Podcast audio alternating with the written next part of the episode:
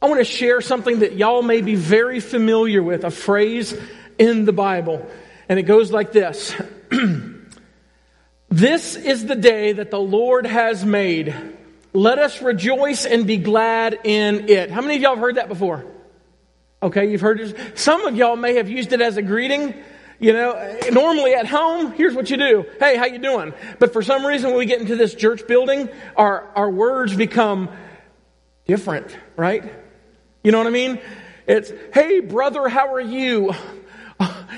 This is the day that the Lord hath made.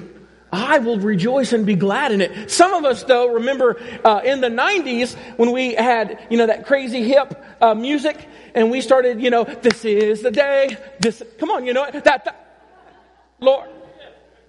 Okay, you know where I'm going with that. Okay, we've heard the songs, we, we've said the lines, but is it possible that this verse has a way deeper, greater meaning than we think. My hope is, and I believe it's God's desire, that after today you will never see this verse the same again.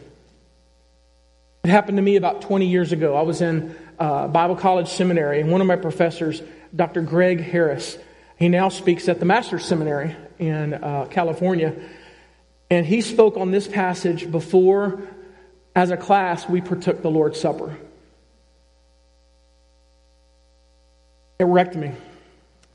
I pray the same for you. So, what we're going to do is we're going to begin in Matthew chapter 21. If you have your Bible, turn to Matthew chapter 21. We're going to spend the bulk of our time there. We'll hop on over to uh, one of the Psalms and then to Second or First Peter uh, as well. But we'll start there. As you're turning there, let me give you a little background of what's going on. All right, this is the final week of Jesus. This is Palm Sunday, which is what today is in our calendar. Palm Sunday. All right, so Jesus uh, tells his disciples to go into town and to get a donkey that has never been ridden before and to bring it back to them. Well, after a bit of conversation, we're going to pick up in verse 7. Matthew 21, verse 7 says this. And they brought the donkey and the colt, or yeah, the donkey and the colt, and put on them their cloaks. And Jesus sat on them. Listen, most of the crowd, most of the crowd spread their cloaks on the road, and others cut branches from the trees and spread them on the road. And the crowds that went before Jesus and that followed him were shouting, Hosanna to the Son of David. Blessed is he who comes in the name of the Lord. Hosanna in the highest. Here's what the crowd just, just displayed, all right? The, cl- the crowd cried Hosanna. The word Hosanna, you might want to write this in your Bible notes or whatever. Hosanna means save now. It's a plead.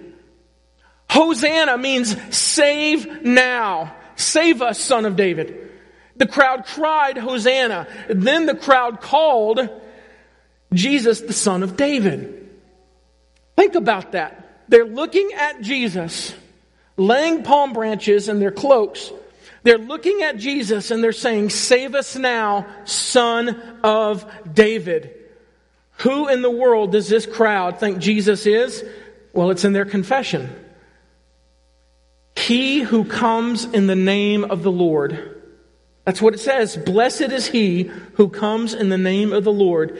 The people, that crowd right there, just confessed that Jesus was the Messiah, the anointed one of God, the one that they were longing for, the one that they were hoping for. And listen, this crowd, and you should be honest, they may not have been as educated as the religious priests. But they were smart enough to recognize Israel's anointed one. And listen, the fruit of their faith, the fruit of their longing, the true Messiah, was revealed to them on that day. Hosanna in the highest. Many celebrated. Many put down uh, palm branches and cloaks, but some did not. The Pharisees, right? The Pharisees didn't. You could even see more of this in Mark uh, Luke and John's gospel as well, there were some Pharisees that did not like what was going on. Some of them said, Jesus, tell your people to stop. My goodness, they're blaspheming. And he says, if I don't, who's going to cry out? The rocks. All right? Others were getting upset in John's gospel and they were like, man, Jesus is taking our spotlight away. This is not fun. We need to do something about him. Well, if you're in uh, Matthew 21, I hope you are, let's look uh, a few verses uh, down. You see, two days later, after this event, Jesus returned to the temple and he taught. Now, the re- religious leaders were there and they thought this was a great opportunity to trap him. So at this point, they questioned Jesus' authority. Why are you doing the things that you're doing? And what they were really doing is they were challenging his identity because the people thought he was Messiah. So they were challenging his authority, which meant by default his identity. So here's how Jesus responds with a parable like this. In Matthew 21, verse 33, listen to what Jesus says. And, and, and really try to think of yourself as a Pharisee in this story. It's going to make this story kind of come alive. There was a master of the house, Jesus said, who planted a vineyard and he put a fence around it and he dug a wine press in it and built a tower and leased it to the tenants. And then he went into another country. When the season for fruit drew near, here's what he did. He sent, he sent servants to the tenants to go get his fruit. And the tenants took his servants and they beat one, killed another, and stoned another. Again, he sent other servants, more than the first, and they did the same. Finally, the master sent his son, saying, They will respect my son. But when the tenants saw the son, they said to themselves, This is the heir. Come, let us kill him, and then we can have his inheritance. And so they took the son, they threw him out of the vineyard, and they killed him. Okay, this is a parable, a story of a spiritual reality. Okay, God has come as great creator. He came to uh, do his beautiful work of creation over all things, and then he invites mankind to join in his goodness. But listen, as God gives you gifts, God also uh, wants the fruit of that. Okay? He wants to be able to rejoice with you as you grow. He doesn't want us to be unfruitful people. He wants you to have a life worth living. He wants to give you a reason and a purpose for life. And so guess what? God knew that the tenants weren't doing what they were supposed to.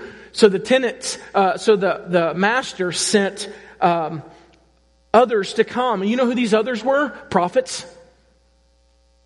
To tell them, listen, let's, let's get right with God. And you know what the people of God did? They murdered them. They beat them. They kicked them away. And then ultimately, the master sends the son, and the son was taking their spotlight away. They wanted what was only reserved for the son, so they killed him. All right, let's go back to our story. Jesus says this When therefore the owner of the vineyard comes, what will the owner do to these tenants? Check out the response of the Pharisees. This is so crucial. Especially to us who have this mindset about God that He can only be one thing and, and not another. Here's what I mean by that God can only be love and not righteous. He can only be kind and gentle and not uh, wrathful or not uh, taking on discipline and punishment for those who reject Him. I've said this before and I'm going to keep saying this. The opposite of love is not hate. Because if you truly love, then you are going to have, hopefully, a righteous hate. Okay? If you love your family, you will hate those who try to destroy your family, right? The opposite of love is not hate, it's apathy. It's, I don't care. I don't care what happens to you. God is full of love. So if He's full of love, He's going to be full of justice. And we get that. The Pharisees get that. Look what happened. He just shared a story about a man who gave these, these tenants great things, but he expected a reward from it. He brought his own son and they killed his son. Listen to how they responded. Jesus said, What do you think the vineyard owner should do? Look at verse 41. The Pharisees said this He will put those wretches to a miserable death and let out the vineyard to other tenants who will then give him the fruits in their seasons. So these Pharisees were, were having righteous anger over what has taken place in this story. Yay! Go Pharisees! The problem is, they didn't realize that Jesus was talking about them. Look at verse 42. And Jesus said to them, Have you never read the scriptures? And now he ties the son to the stone. He says, The stone that the builders rejected has become the cornerstone, the most important stone, the, the foundational stone. The, everything that follows is to be from the example of this precious stone. Again, he said, Have you never read the scriptures? the stone that the builders rejected has become the cornerstone. This was the Lord's doing, and it is marvelous in our eyes. Therefore, I tell you, the kingdom of God will be taken away from you. See that? He just connected the Pharisees to those wicked tenants. Therefore, the kingdom of God will be taken away from you and given to people producing its fruits. And the one who falls on this stone will be broken to pieces. So, this very stone is going to be a stumbling block to many people. And when it falls on anyone, it'll crush them. Then, or yeah, when the chief priests and the Pharisees heard his parables, they perceived that he was speaking about them. And although they were seeking to arrest him, they feared the crowds because they held him to be a prophet. Here's what Jesus basically said to the, to the religious leaders. He said, You are killing the Son of God. You are rejecting the stone. He says, Quit just browsing over the Bible, read the scriptures. See God's heart in it. Listen, you guys are fully educated in the scriptures and you have zero understanding. Two days ago, the crowd, they knew. They didn't have the, the, the degrees that you have. Okay. They didn't have, uh, as much time of the day to study God's word as you have. And they see who I am. And you being so knowledgeable, you have zero understanding. You have knowledge of the facts, but you are producing no fruit.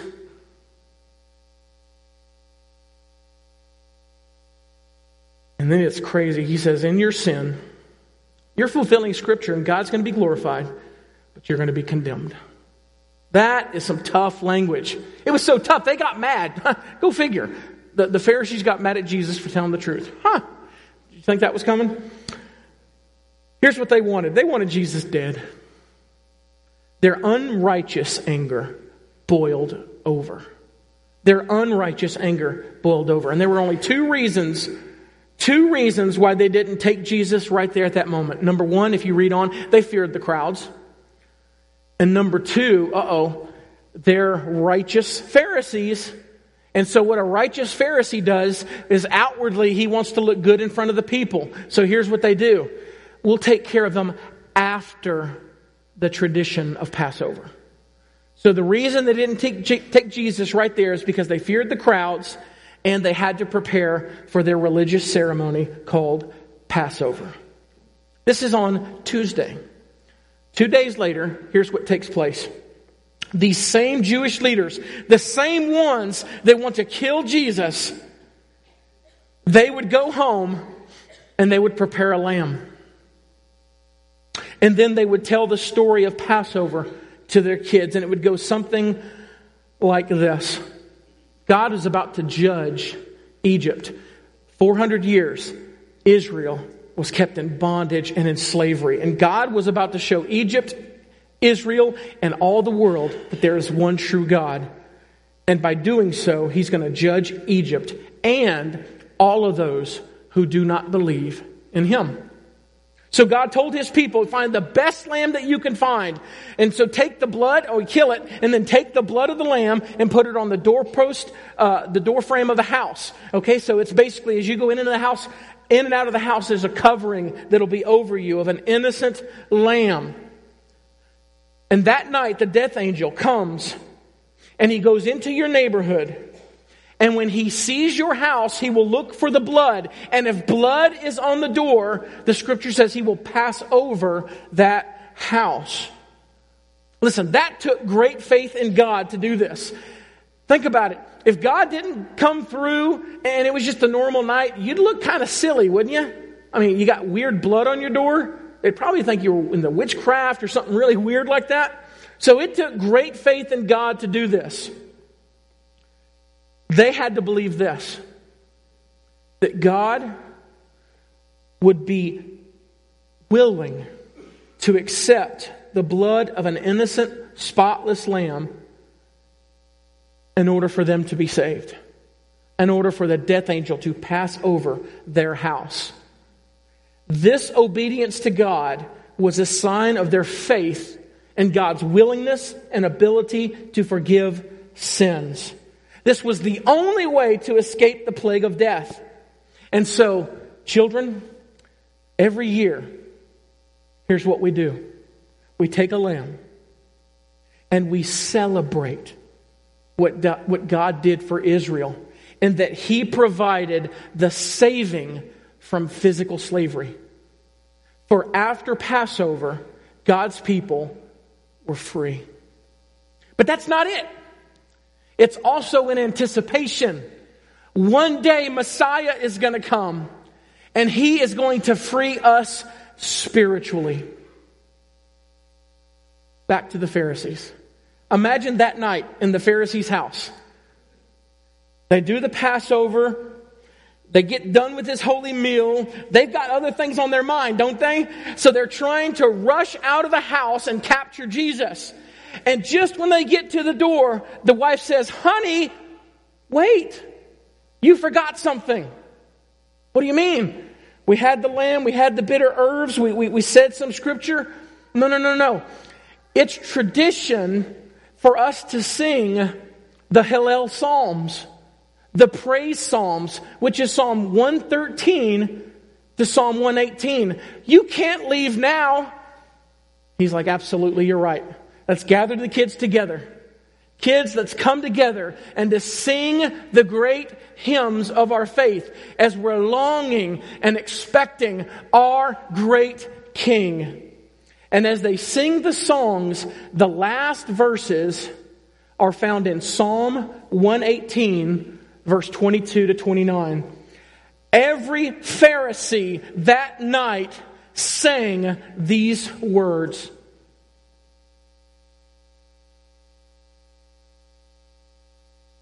Psalm 118, verse 22 to 29.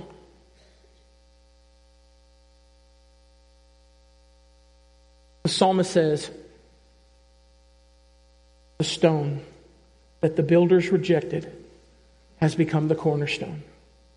This is the Lord's doing. It is marvelous in our eyes. This is the day that the Lord has made. Let us rejoice and be glad in it. Save us. Hosanna, we pray. Oh Lord, oh Lord, we pray, give us success. Blessed is he who comes in the name of the Lord. We bless you from the house of the Lord. The Lord is God, and He has made His light to shine upon us. So bind the festival or the festival sacrifice with cords up to the horns of the altar. You are my God, and I will give thanks to you. You are my God. I will extol you. Oh, give thanks to the Lord, for He is good, and His steadfast love endures forever. And then these Pharisees let go of their children's and their spouses' hands. And in their ignorance, in their disobedience, and in their unbelief, the leaders of Israel reject the stone.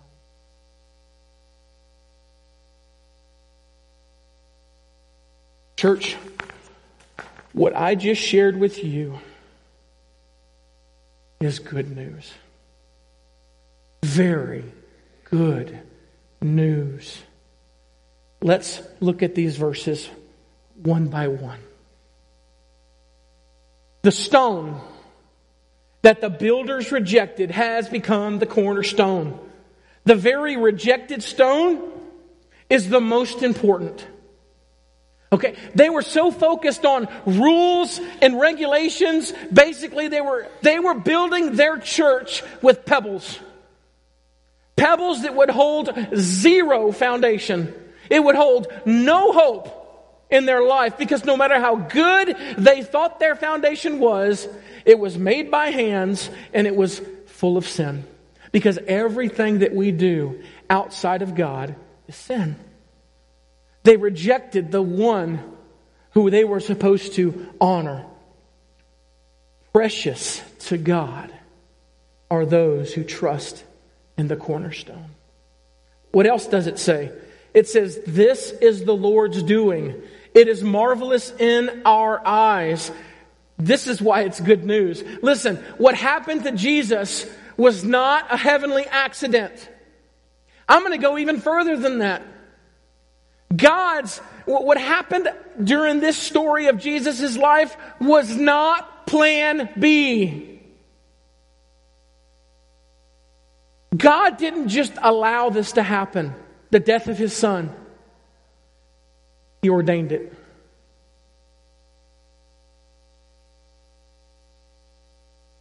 He wanted to do this.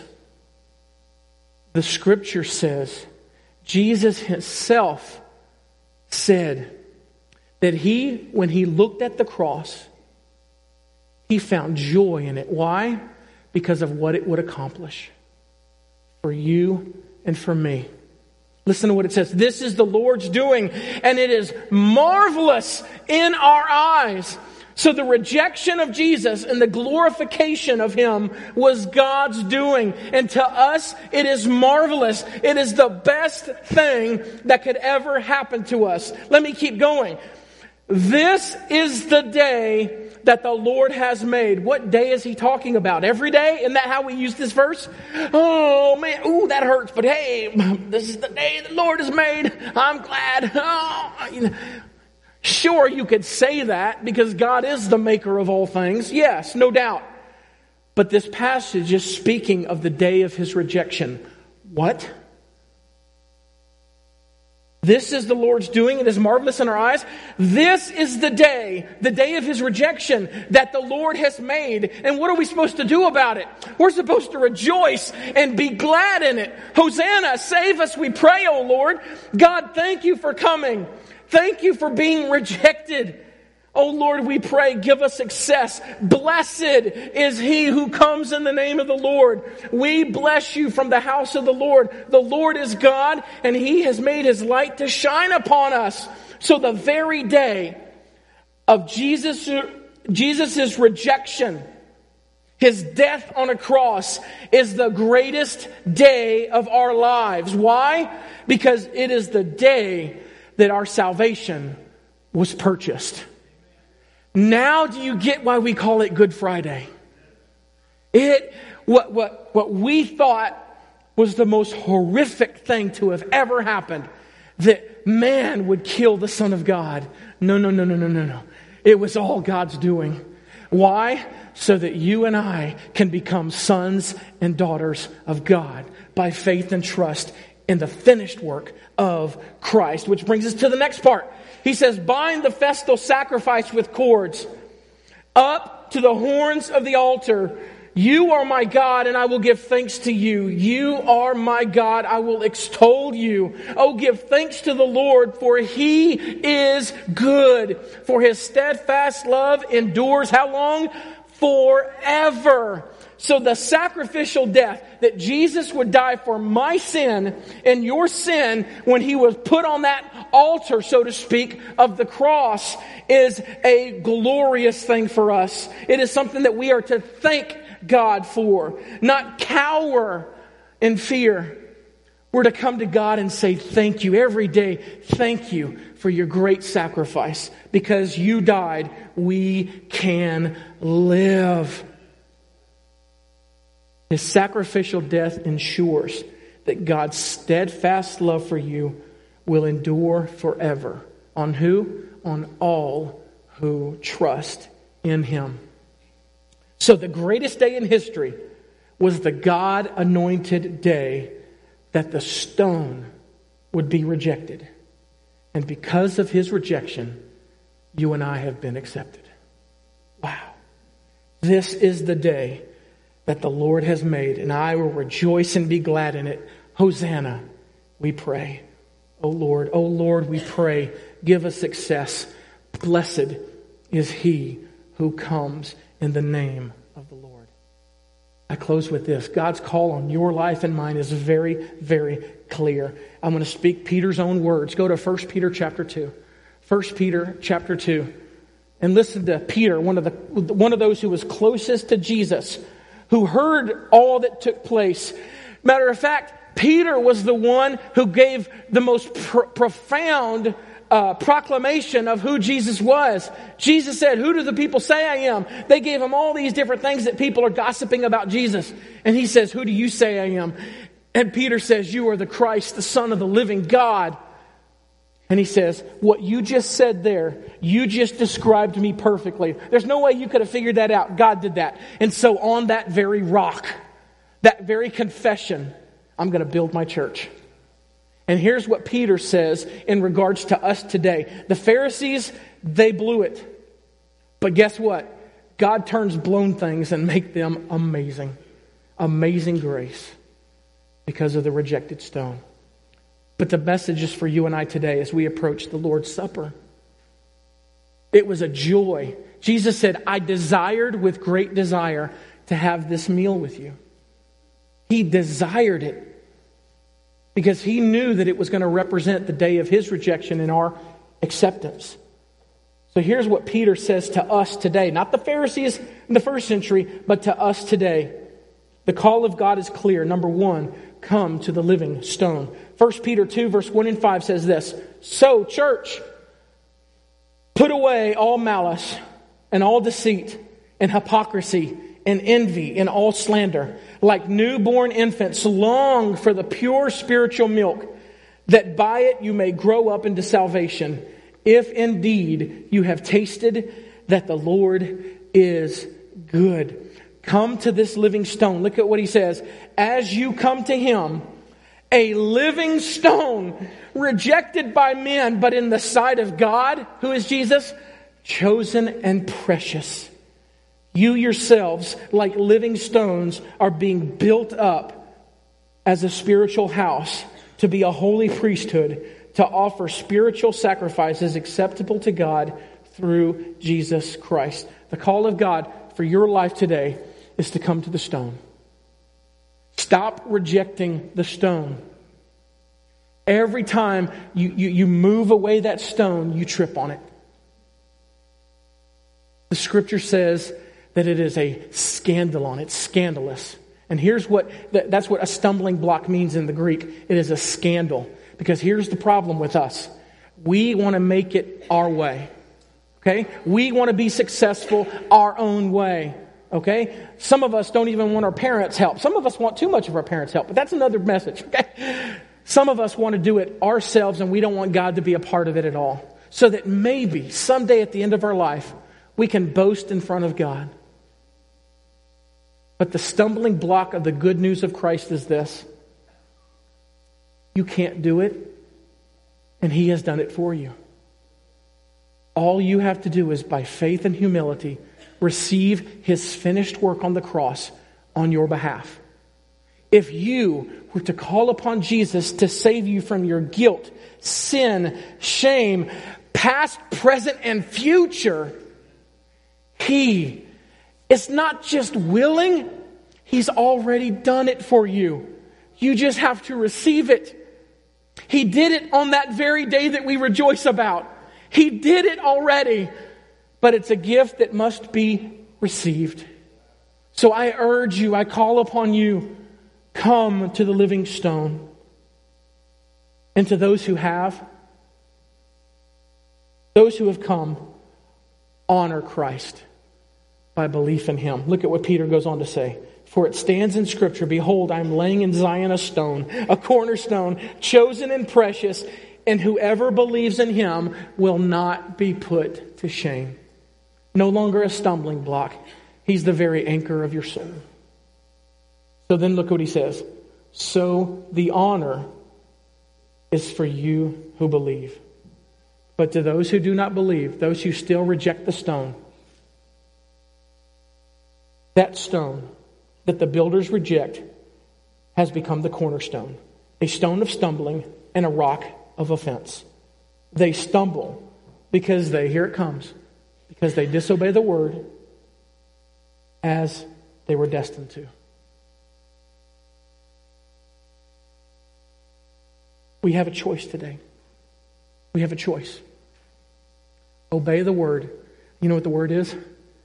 Remember, we talked about it in John 6. What is the good works that we must do to have a right relationship with God? Jesus said, Believe on the one who he sent. You have a choice today. Receive the stone of offense. Receive, Jesus Christ, who in open humility and shame died the death you and I deserved, so that if we believe in him, we could live the life that really only he deserves in heaven. Or you can choose, like Peter said, you can choose to end in disbelief, stumble and fall, and for all eternity never be able to get back up again. It's your choice. Let's pray. Father, as we approach Lord's Supper, what an, uh, what an awesome opportunity for us to to come to the living stone, to put away malice, deceit, hypocrisy, envy, and all slander. But come to you who is good in all things and in all ways, you're good. God, my prayer that in this very moment, that these steps in front of the stage become so much more. They become an altar that we confess sin, that we, that we uh, reject those things that you want us to reject in our lives, and we would receive again, anew and afresh, the living stone of Christ. Father God, my prayer is that if someone has recognized today that they have rejected you over and over again, but outwardly they may have done good religious things, just like the Pharisees, God, that today that they would reject you no more. God, that they would come to saving faith in Christ that they would allow you to be the cornerstone of their life, not just something on the back burner. That you would be their hope, you, that, they, that you would be their breath, that you would be their life, that you would be their way. You'd be their everything. God, please prepare every one of us who are about to take the Lord's Supper. Examine our hearts to see if we're in the faith. Examine our attitudes and actions to see if we have wandered, if we have strayed from the kindness that brought us to salvation into unforgiveness and bitterness and apathy. God, may this very moment, even before we take the Lord's Supper, be a holy moment. As we become right with you again. And God, you have given us the method, you have given us the path on how to be right with you again. You said if we confess our sins, you are faithful and just to forgive us and to cleanse us from all unrighteousness. So, God, at this very moment, help us to be wise, to confess and receive. For the honor of your name, we pray in Jesus' name.